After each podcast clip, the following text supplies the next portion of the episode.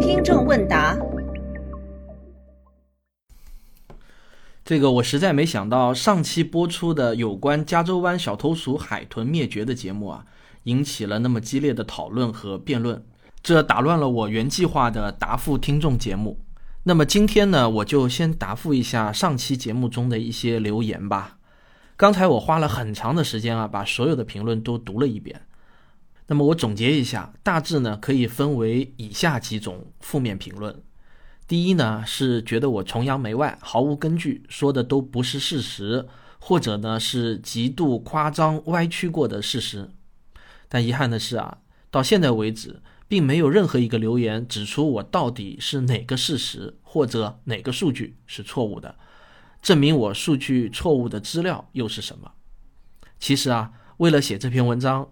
我查阅了很多的中英文资料，主要参考资料的网址呢，在我的收费专辑中我都贴出来了，啊，但不知道为什么收费专辑能贴出来的内容呢，免费专辑中呢就贴不上去了。它始终提示我文章中有敏感词。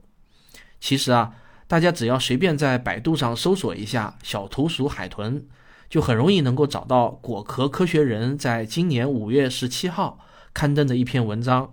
加州湾鼠海豚，我们还能留住你多久？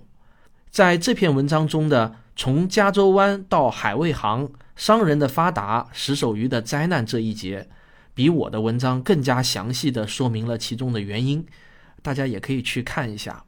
因此呢，我后面要继续说的都是建立在我并没有捏造事实的基础上。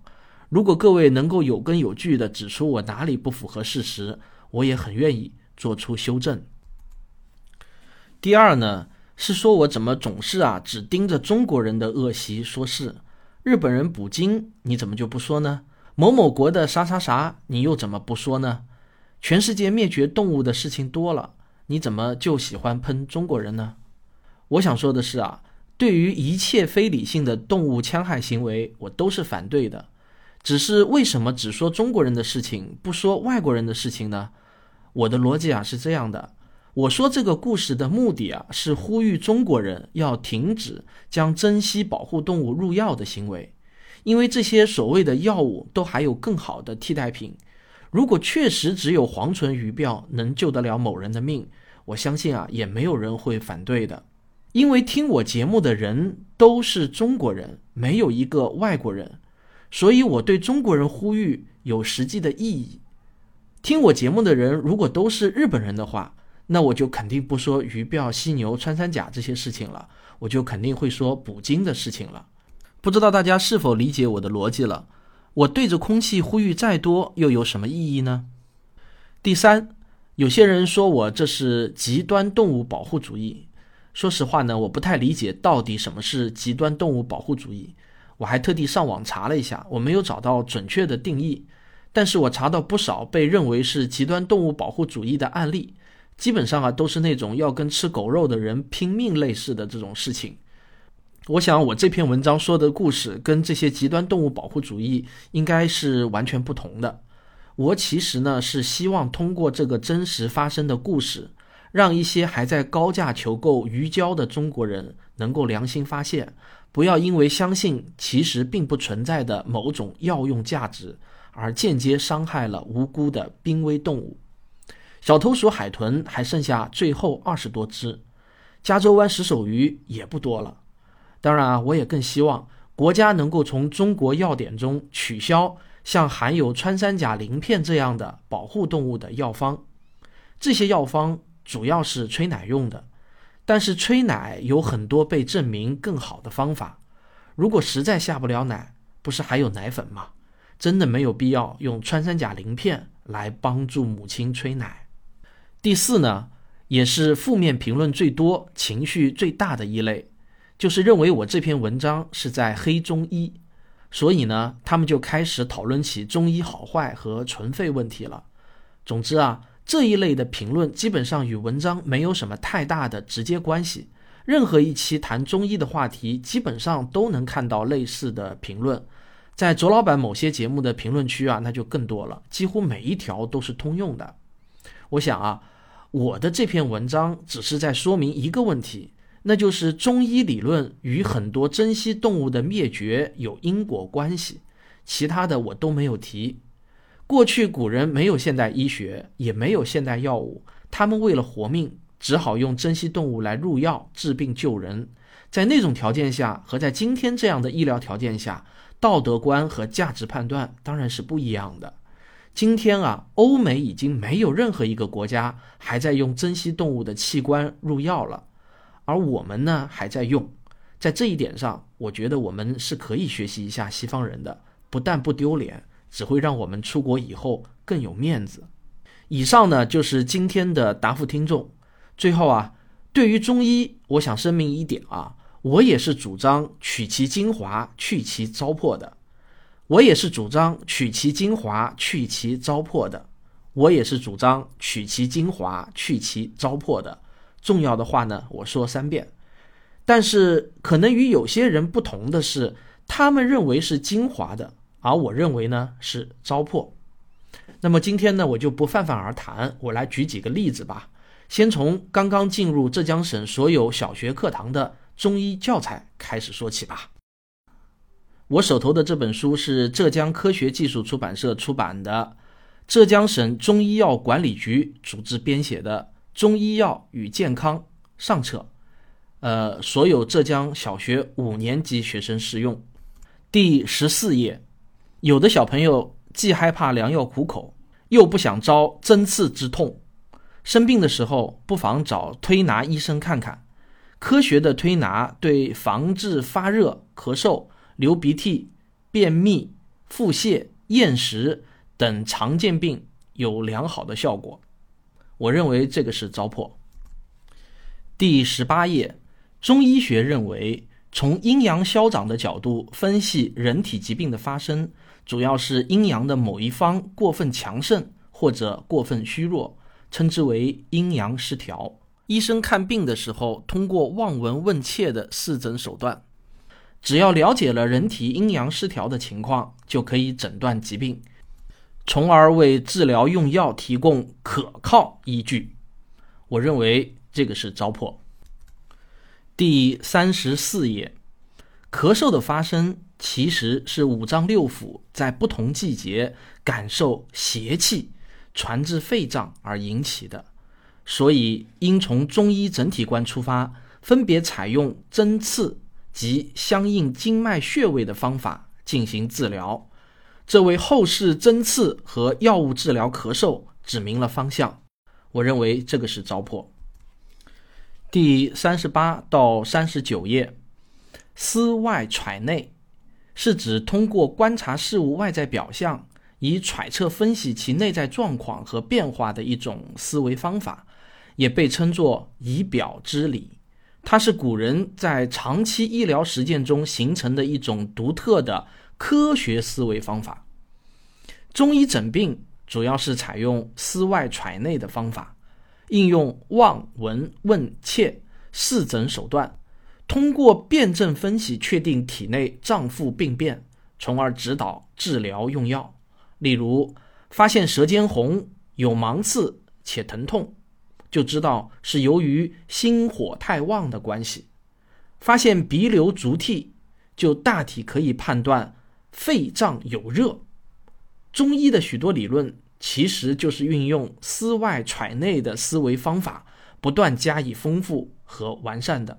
皮肤的颜色主要分为青、赤、黄、白、黑五种，分别对应肝、心、脾、肺、肾五脏。由于面部血脉丰富，因此能够反映人体气血运行以及脏腑的健康状况。面色萎黄，往往预示脾胃虚弱；面色发青，则多是肝脏出了问题。我认为这个是糟粕。第四十三页，风寒感冒是风寒之邪外袭，肺气失宣所致；风热感冒是风热之邪犯表，肺气失和所致。我认为这个是糟粕。好，小学教材呢，我们先学习到这里。接下去呢，我们来学习由人民卫生出版社出版的《中医学》第八版，这个也是全国高等学校的教材。我想，既然都是高等学校的教材了，那也一定是已经呃去其糟粕过的剩下的精华了。我们一起来学习一下中医中经常谈到的气。我下面念的是教材中的原文，一个字都不删减的啊。气是中国古代哲学的最高范畴，泛指任何现象，包括物质现象和精神现象。气既有物质性，又有精神性。是物质与精神的混沌和统一。元气论中的气，是指构成自然界万物的十分活跃的微细物质。气是一种细微的物质，是构成世界万物的本源。元气是产生和构成世界万物的原始物质。中医学认为，人体之元气发源于肾。括号包括命门，包括元阴之气和元阳之气。元气乃先天之精所化身，赖后天摄入之营养不断滋生，藏于脐下、丹田，借三焦通路腹部全身，推动脏腑等一切组织器官的活动，是人体生命动力的源泉。精气也称之为精。精气是肉眼无法看到的极精极微的精粹物质。管子将精气与精并称，认为精气是世界的本源。接下去跳过一小段啊。元气认为，气是天地万物之本源，在天体自然演变初期，整个宇宙弥漫着混混沌沌的。性状不定的烟云样无形物质气，在气的作用下出现了天地，并化生万物，因而认为气是构成万物的本源。